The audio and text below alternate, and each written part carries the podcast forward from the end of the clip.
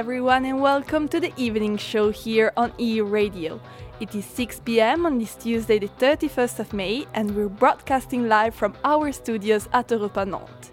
For those of you tuning in for the first time, the evening show is our bilingual show both in English and French, broadcasting from Tuesday to Friday from 6 to 7 pm.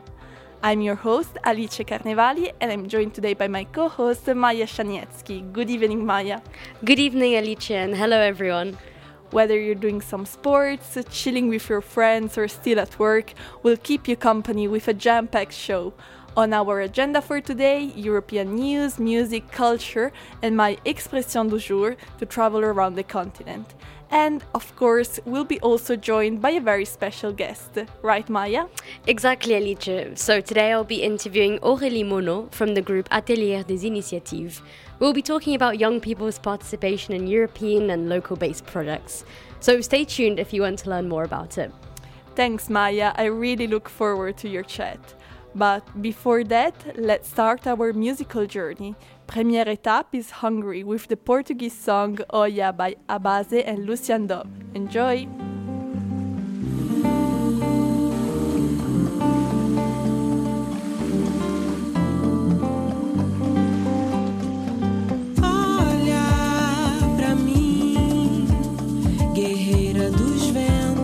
Apazigua o lamento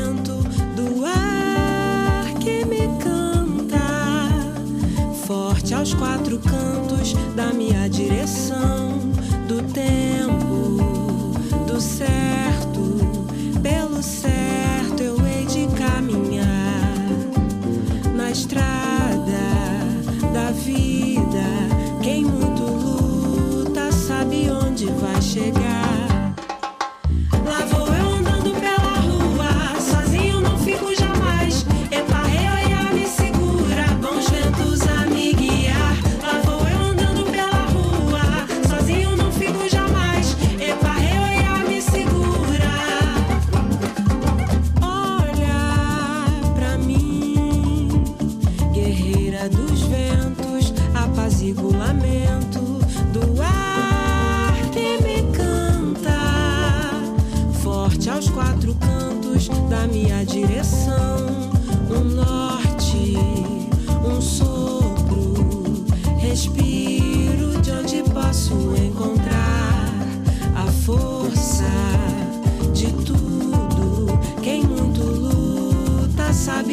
Vai chegar.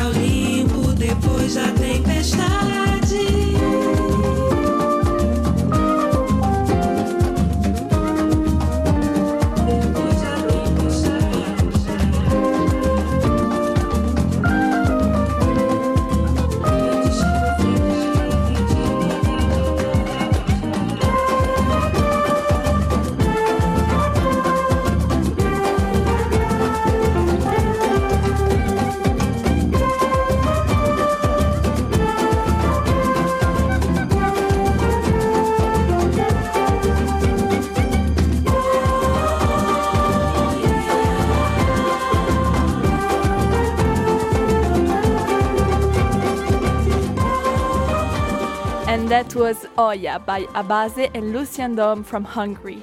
But moving away from music and toward politics, it is now time for our press roundup of the evening, jumping from one European capital to another. Exactement, Alice. Première étape, Bruxelles. Eh bien, Maya, on ne pouvait que commencer en parlant d'Union européenne. Après plusieurs semaines de négociations, lundi 30 mai, les dirigeants de l'Union ont trouvé un compromis par rapport à l'interdiction des importations de pétrole russe par voie maritime.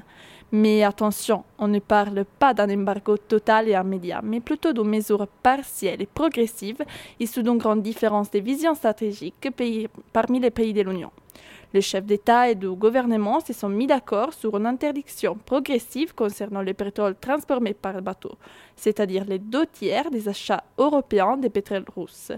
Et en plus, la mesure permettra à l'Hongrie, la Slovénie et la République tchèque de continuer à être approvisionnés. Le président du Conseil européen, Charles Michel, dans un tweet, explique que ce compromis réduira en grande partie le financement de la machine de guerre russe. Néanmoins, la journaliste pour Le Monde Virginie Malangre explique que c'est une injonction contradictoire, car d'une part, les 27 pays membres essaient de donner une réponse unie à la crise en Ukraine, mais d'autre part, ils doivent encore envisager des positions différentes en matière de politique étrangère. Direction Paris. Le journaliste Frédéric Leclerc-Imhoff a été tué en Ukraine lundi 30 mai. Le reporter d'images est décédé touché par un éclat d'obus dans le cadre d'un reportage pour BFM TV dans l'est de l'Ukraine, où il était en train de réaliser sa deuxième mission sur place dès le début du conflit. Le véhicule dans lequel il s'est trouvé a en effet été ciblé par des bombardements russes. Catherine Colonna, la ministre des Affaires étrangères française, dénonce un crime et réclame l'ouverture d'une enquête. Frédéric Leclerc-Imhoff n'est pas le premier journaliste à avoir été tué lors du conflit en Ukraine. Il est en fait le huitième à avoir rencontré la mort en Ukraine. Et euh, de plus, on retrouve aussi euh, neuf journalistes qui ont été blessés, 13 journalistes disparus et quatre qui ont été torturés. Et traversons les Pyrénées pour aller en Espagne. Lundi 30 mai, le Premier ministre espagnol Pedro Sánchez a affirmé que l'Espagne va augmenter ses dépenses militaires pour envisager la menace russe. Les discours ne tombent pas à hasard, car il a été réalisé lors du 40e anniversaire de l'entrée de l'Espagne dans l'OTAN. À nos jours, l'Espagne dépense 1,03% de son PIB dans la défense, et les leaders socialistes envisagent de doubler cette chiffre pour répondre à la menace de Poutine. Direction Ankara à présent, Alice. Eh bien, Maya, en Turquie, le président Tayyip Erdogan s'est dit prêt à jouer un rôle fondamental dans les négociations de paix entre la Russie, l'Ukraine et l'ONU. Le président aurait affirmé cela lors d'un appel téléphonique avec le Kremlin et les médias turcs soulignent également qu'Erdogan a suggéré un mécanisme d'observation en Turquie où Ankara pourrait jouer un rôle central. Et terminons dans le musée du Louvre. Dimanche 29 mai, un homme de 36 ans a jeté euh, une tarte à la crème sur la Joconde, le célèbre tableau de Leonardo da Vinci. Le tableau n'a pas été animé et l'homme a revendiqué l'acte en parlant d'une dénonciation de la crise climatique. Celle-ci n'est pas la première fois que cela arrive. Dans les années, la Joconde a été attaquée avec une tasse de thé, un caillou, des substances chimiques. Mais bon, c'est la première fois que la Joconde mange, on peut dire, une tarte euh, à la crème. Et avec ça, on termine notre revue des presses européennes. And now let's go back to our playlist. Next up is High Alone by Sevdalisa.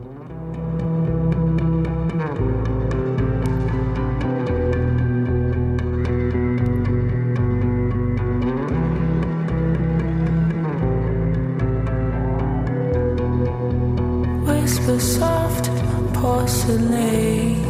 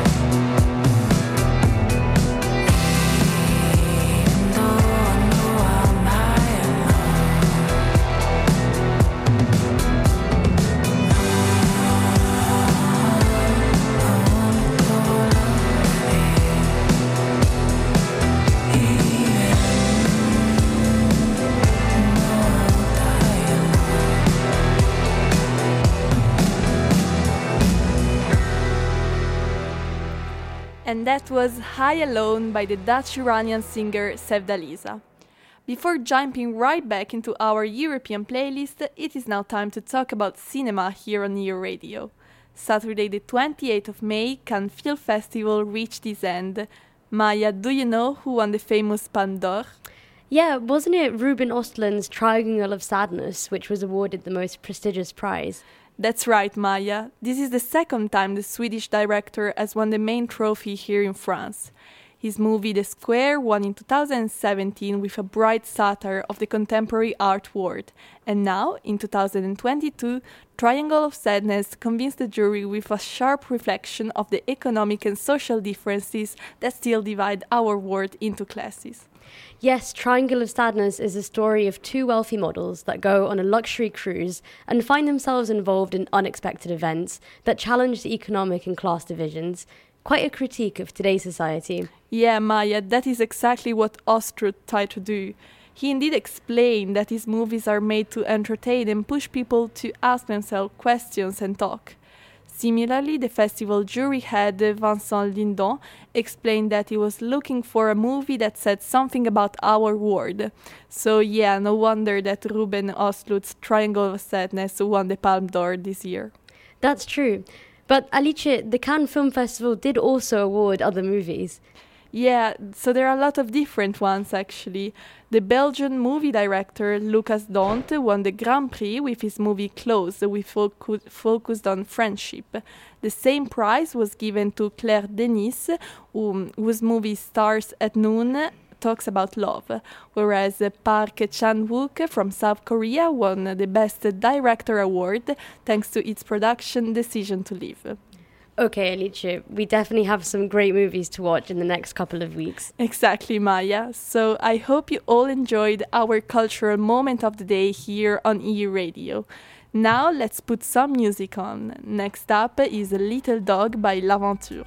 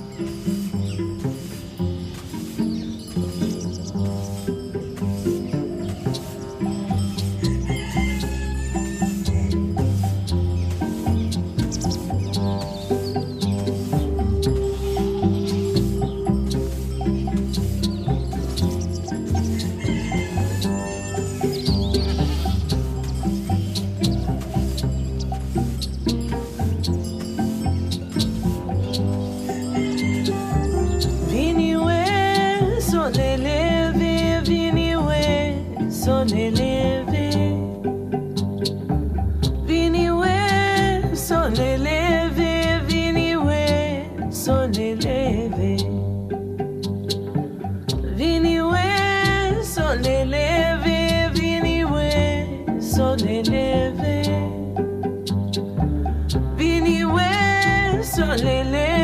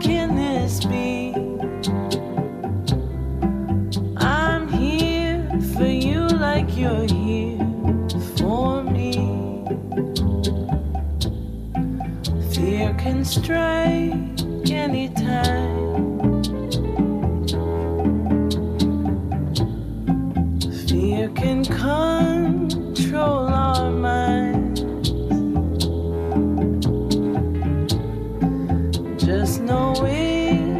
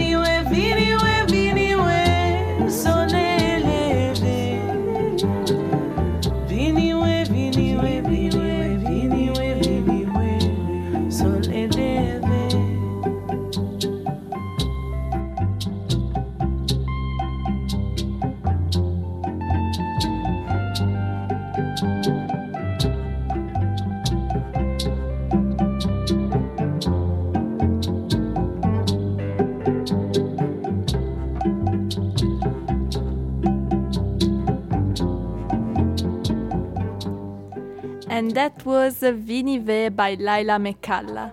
It is now 6:22 and you're listening to the evening show on EU Radio. As you know, on EU Radio we're sort of history geeks. Well, at least I am. So please join me and let's take our time machine back to 1969. On the 31st of May 1969, the most famous couple, John Lennon and Yoko Ono, recorded the song Give Peace a Chance in Queen Elizabeth Montreal Hotel. Why in an hotel, you might ask? And well, it is because the song was recorded during the second session of the Bed-In protest, a one week long non violent protest against the war in Vietnam. The first week took place in Amsterdam at the end of March of the same year, and uh, it was aimed at promoting world peace. For the second part of the protest, John Lennon and Yoko Ono arrived in Canada and stayed there for a whole week in bed, talking to journalists and fans from all over the world, seeking to raise awareness on pacifism, sexual liberation, and the war in Vietnam, of course. That's the atmosphere in which uh, Give Peace a Chance was created. The song right now is an hymn for peace and it has recently been employed on the 4th of March by 150 radio stations across Europe. Their objective was to take a clear position against the war that is currently afflicting Ukraine and ask for peace in Europe. But now let's go back to our European playlist.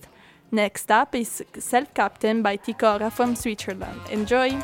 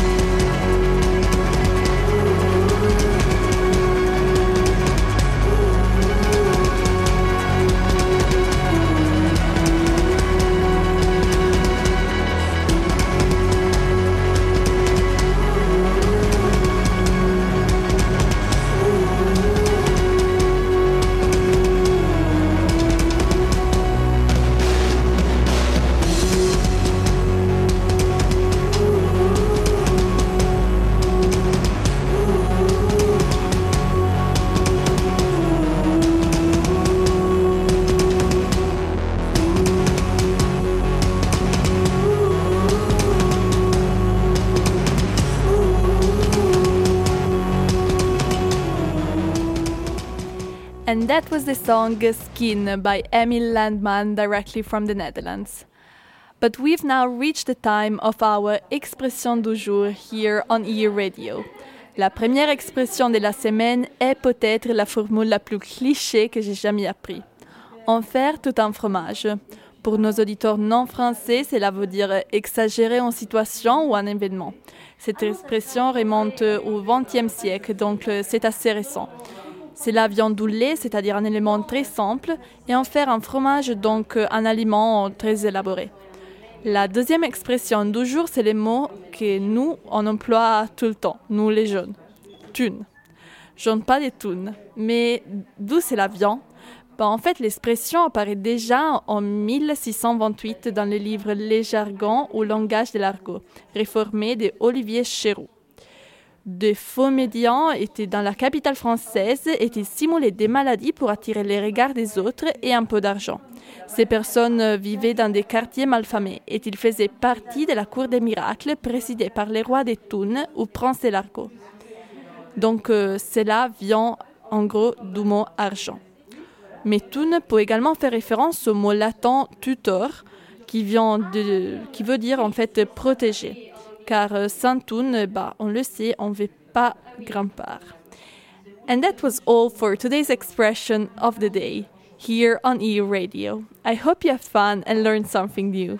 But now let's go back to our playlist. Next up is There Must Be an Angel by Sign Libra.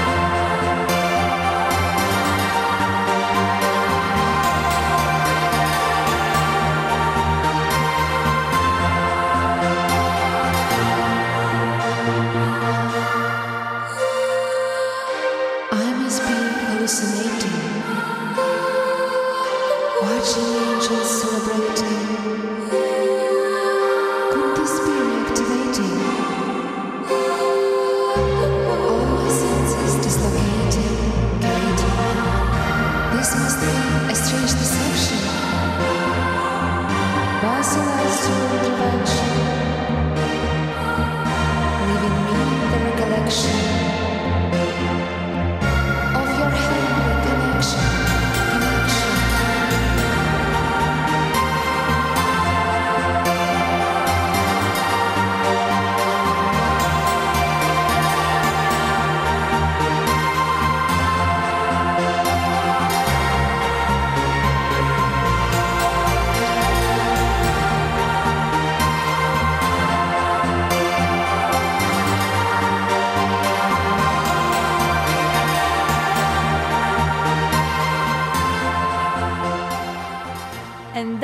And that There Must Be an Angel by Sign Libra here on E Radio. Now it is the time you've been eagerly waiting for. It is interview time with my co host Maya Shaniatsky and her first guest of the week, Aurélie Monon from Atelier des Initiatives. So over to you, Maya. Merci Alice. Donc, euh, comme vous avez dit, aujourd'hui nous accueillons Aurélie Monod à notre micro, la chargée d'accompagnement des projets d'administration pour l'association L'Atelier des Initiatives. Bonsoir Aurélie. Bonsoir. Aurélie, en premier lieu, est-ce que vous pouvez expliquer ce que c'est l'Atelier des Initiatives? L'Atelier des Initiatives, c'est une association d'éducation populaire nantaise euh, qui euh, va bientôt avoir 20 ans en 2023. Et c'est une association qui est née sur le campus de Nantes euh, avec des étudiants et des étudiantes qui souhaitaient aider et accompagner les jeunes à monter leurs projets. Et de fil en aiguille, l'association s'est développée et est sortie du campus de Nantes, de l'université, pour, pour euh, s'étendre sur toute, euh, tout, tout Nantes, puis Nantes Métropole et le département. Et aujourd'hui, euh, le but de l'association, c'est d'accompagner les jeunes dans leur développement de projet et dans la découverte du territoire de manière culturelle, artistique et citoyenne. D'accord. Et avec quel type de projet aidez-vous Quels sont les projets qu'ils proposent les jeunes?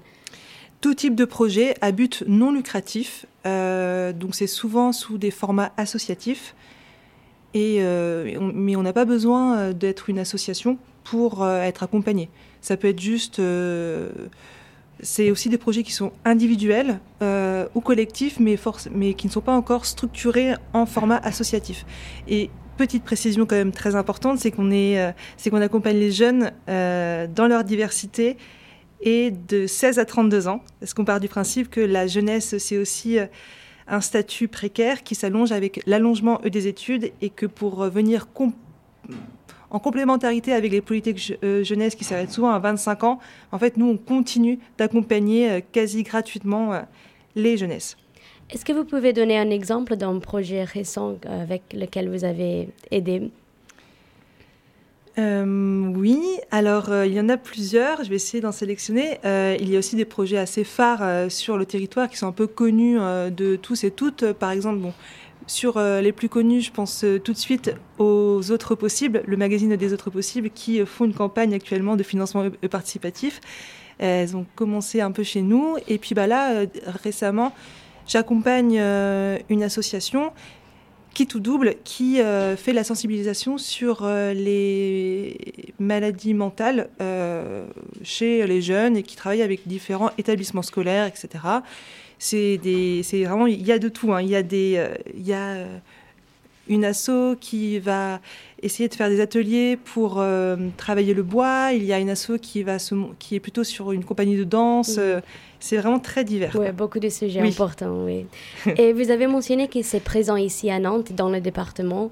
Est-ce que vous avez des liens avec des assos dans d'autres pays ou d'autres villes en France même? Euh, alors, c'est assez difficile parce qu'en fait, ça dépend des équipes, mais on aime aller voir ailleurs ce qui se passe. euh, et on a plusieurs, euh, plusieurs reprises essayé de faire du lien avec des assos qui nous ressemblent à Rennes ou à Grenoble. À Rennes, je fais écho à l'association Cœur Esquem que l'on a rencontré euh, l'été dernier. Et euh, sur euh, Grenoble, et ça, il y a longtemps, et ce n'était pas moi, c'était une rencontre avec l'association Cap Beria, Mhm. qui, euh, qui fait un peu ce qu'on fait, Mhm. mais de manière différente, mais c'est euh, assez similaire. Et donc, du coup, nous sommes allés à l'étranger en 2020 et 2021, donc juste avant le Covid, euh, à l'étranger, donc à Palerme, à Bruxelles et Helsinki, pour aller voir euh, cette fois-ci des professionnels qui travaillent avec euh, des jeunesses aussi, euh, pour comparer nos pratiques. Euh, comme vous avez dit, donc euh, trois séjours à l'étranger, Bruxelles, Helsinki et Palerme. Et vous-même, vous êtes allé à Bruxelles. Est-ce que vous pouvez parler un peu de l'expérience Comment c'était? Une expérience euh, riche. En tout cas, pour Bruxelles, on a, enfin, sur chaque voyage, on a travaillé des thématiques. Et sur Bruxelles, c'était la thématique de l'aller vert et de l'espace public. Et la, particularité, c'est qu'on s'est déplacé avec d'autres professionnels jeunesse nantais, qu'on a fédérés, avec qui on a construit euh, cette mobilité. Et donc, du coup, on a rencontré euh, euh, huit, structures et professionnels différents. Et c'était des débats riches, des visites de terrain, et voilà. Mhm. Et comme vous avez dit, donc à Bruxelles, vous avez choisi la thématique d'aller vers. Et les autres thématiques, c'était la valorisation et l'interculturalité.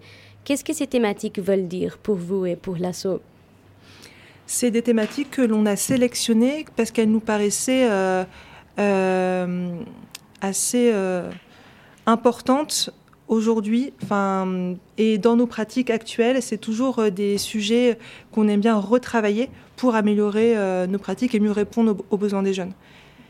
Et euh, ce qu'il en est ressorti, ce qui était intéressant, c'est qu'on est allé travailler des thématiques différentes avec des professionnels différents. Néanmoins, ça, ça fait remonter les mêmes questionnements et les mêmes besoins des professionnels nantais qui sont revenus après sur Nantes et qui ont partagé leur expérience. On s'est rendu compte qu'on qu'on avait vraiment fait un même pas de côté. Mhm. Est-ce que vous avez pu mettre en pratique les apprentissages, euh, les connaissances? Oui, je pense que ça nous a un peu transformés euh, tous et toutes. Enfin, en tout cas, euh, à minimum, c'est parce qu'il y, a- il y a vraiment eu un travail de d'introspection Mm. et euh, d'échange de pratiques. Et toutes nos idées, on, les, on a réussi en 2021 à les cristalliser dans un manifeste que nous avons sorti en fin d'année 2021, euh, qui euh, s'intitule un peu, un- c'est comme un regard critique sur nos réalités euh, pour des solutions plus collectives, Mhm. mais ce sont des solutions portées par des professionnels Oui, suite à ces euh, échanges à l'échelle de l'Europe. Mhm, un peu des sujets qui touchent la société et la convivialité. Oui. Et euh, il y a quelques mois, ici, sur notre émission, on a parlé de l'éducation non sexiste en Finlande, qui est une chose un peu différente de d'autres pays en Europe.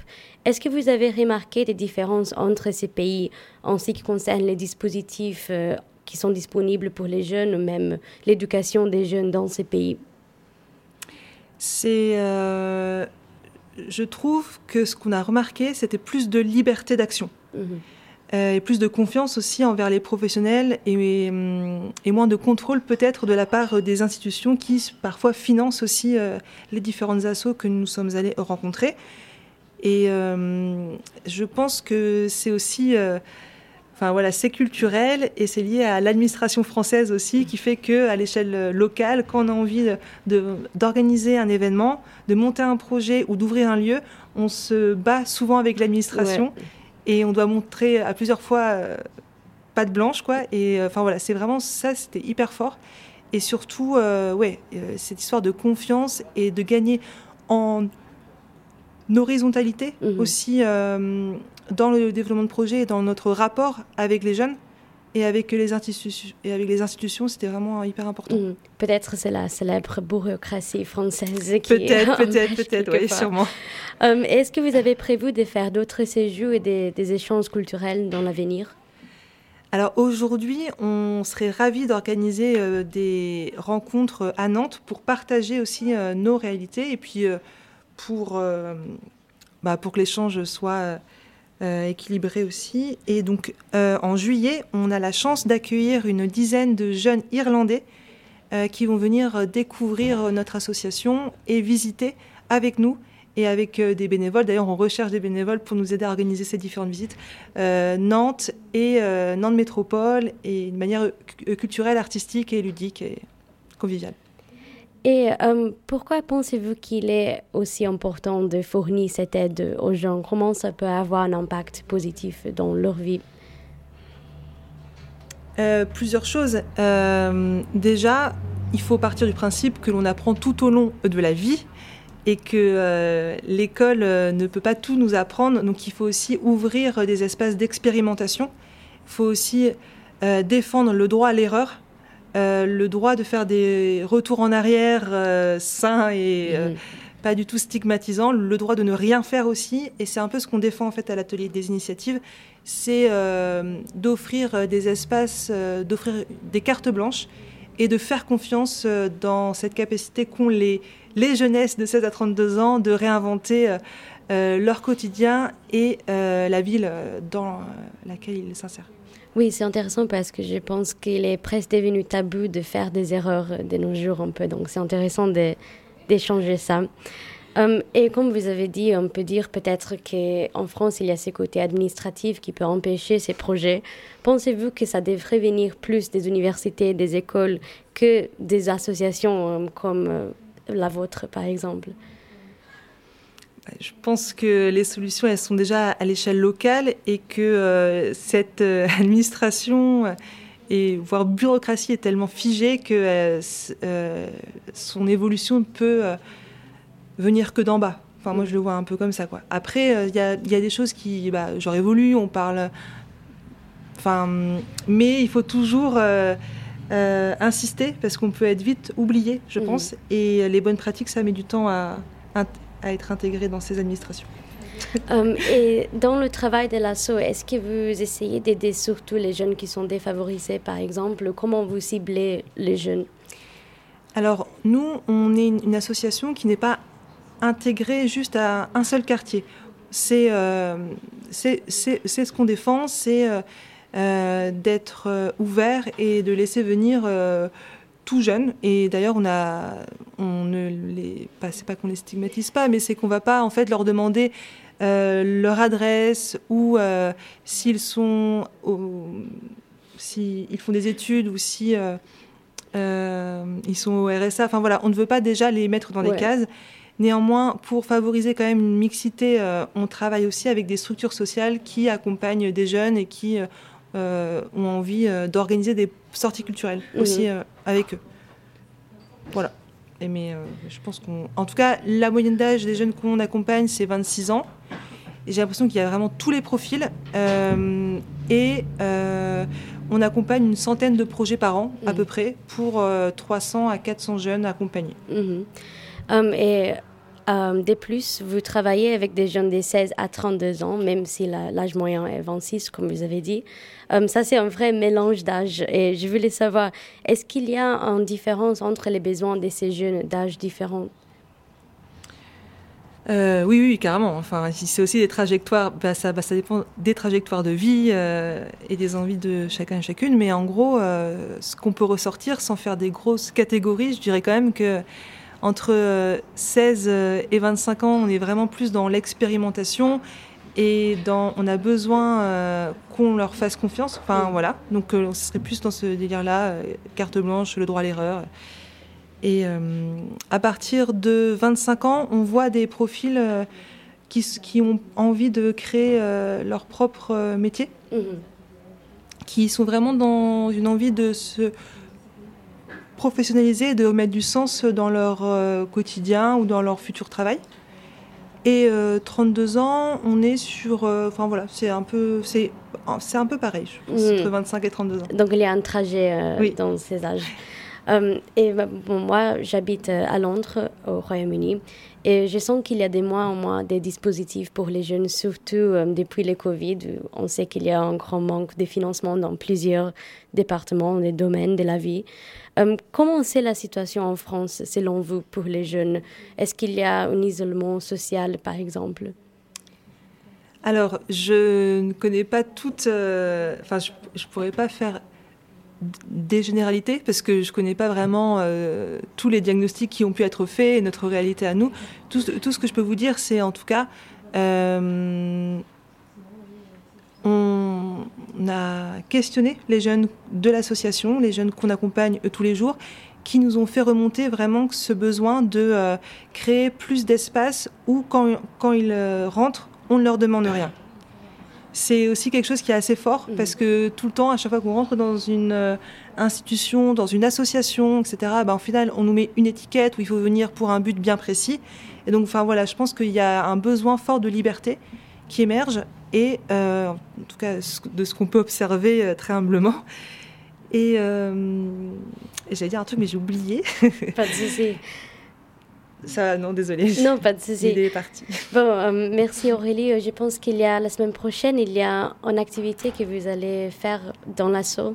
Est-ce que vous pouvez en parler un peu? Oui, alors sur le mois de juin et juillet, et de juillet, il y a deux temps forts euh, pour venir nous rencontrer. Euh, la semaine prochaine, il y a notre assemblée générale qui sera festive à Pollen au quartier des Olivettes avec un DJ set pour venir échanger avec nous et nous rencontrer et nous découvrir. Et euh, sur le mois de juin-juillet, on va hum, euh, intégrer euh, une- un espace à, à réinventer par Mhm. les jeunes. Donc là, c'est carte blanche et ouvert. Il y aura sûrement des activités de jardin. Voilà, pour, pour les personnes qui ont envie de mettre la main dans le potager. Et, mais vraiment, enfin, on est, et c'est trois semaines en fait d'expérimentation. Ça peut être ouvert le samedi et le dimanche également en soirée. Et on peut vous en dire plus, mais il faut nous contacter. Bah, Très bien et merci beaucoup Aurélie Manot, chargée d'accompagnement des projets et d'administration pour l'association L'Atelier des Initiatives euh, pour cette interview. À vous la parole Alice. Merci beaucoup. Thank you, Maya and Aurélie Monod, for this insightful conversation here on the evening show. Now, let's fly to Italy with a classic song by one of the most famous Italian singers, Mina. Enjoy Città Vuota, Empty City, here on E Radio.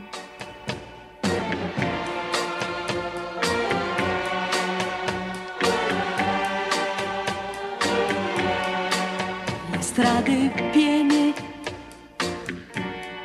la folla intorno parla ride e nulla sa di te.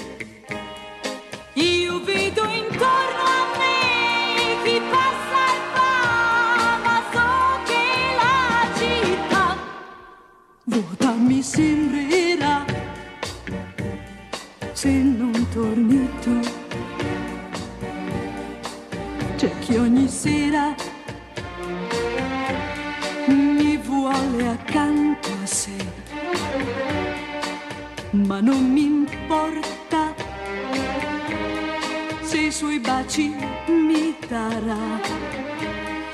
Io penso sempre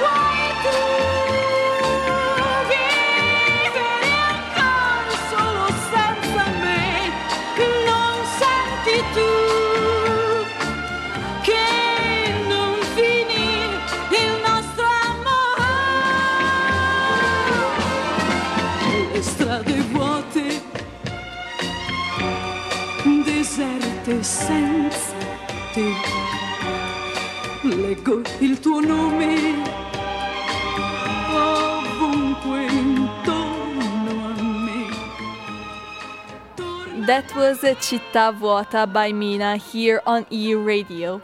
Let's stay in Italy for a while because I have a fresh anecdote to share with you. So last Friday I flew back to Italy and went to Rome to watch live my favorite TV program about political satire and music. The show was opened by Stuart Copeland, the police drummer, playing with Irene Grandi, a rock Italian singer. The music was amazing. I was really over the moon and transported with them up until the end of their performance. But let's be honest, how is it possible that one of the most famous drummers of all time works with a, a quite niche Italian singer? Well, it turned out that the two are collaborating on a rock opera called The Witch's Seed, which will be performed all around Italy this 2022 summer. The plot seeks to retrace the story of the Italian so called witches born during the Middle Age, and it seeks to do that by combining traditional Italian opera with a rock sound. So, if you're planning on spending your holidays in Italy, do not forget to check out the Witchy Seeds calendar. But now, let's go back to our playlist. Next up is Magnolias by Islas from Spain.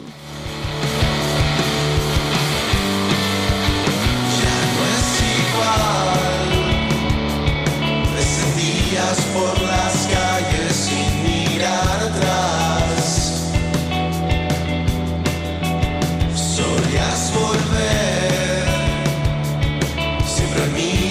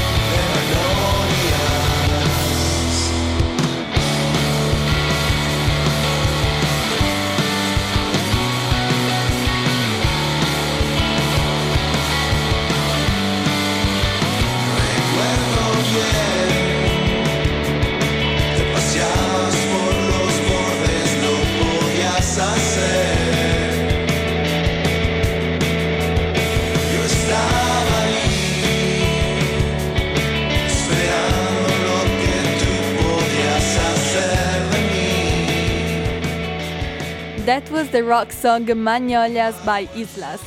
Now we have sadly reached the end of the evening show here on Ear Radio, but tune in tomorrow at 6 for another great evening show. Maya and I are already working on a special edition all dedicated to the project of Nantes Creative Generation, a European initiative that takes place here in Nantes and gives space to Young People Initiative. Speaking of young people and their projects, uh, thanks to our guest of the night, Aurélie Monod, for the Atelier des Initiatives here in Nantes for joining us today. Thank you all for tuning in. I hope you have a relaxing Tuesday night. Thanks to the great e-radio team, my co-host Maya, and my tech director Eli. I leave you now with Getaway directly from E. Bayana Babina. Oh, get away.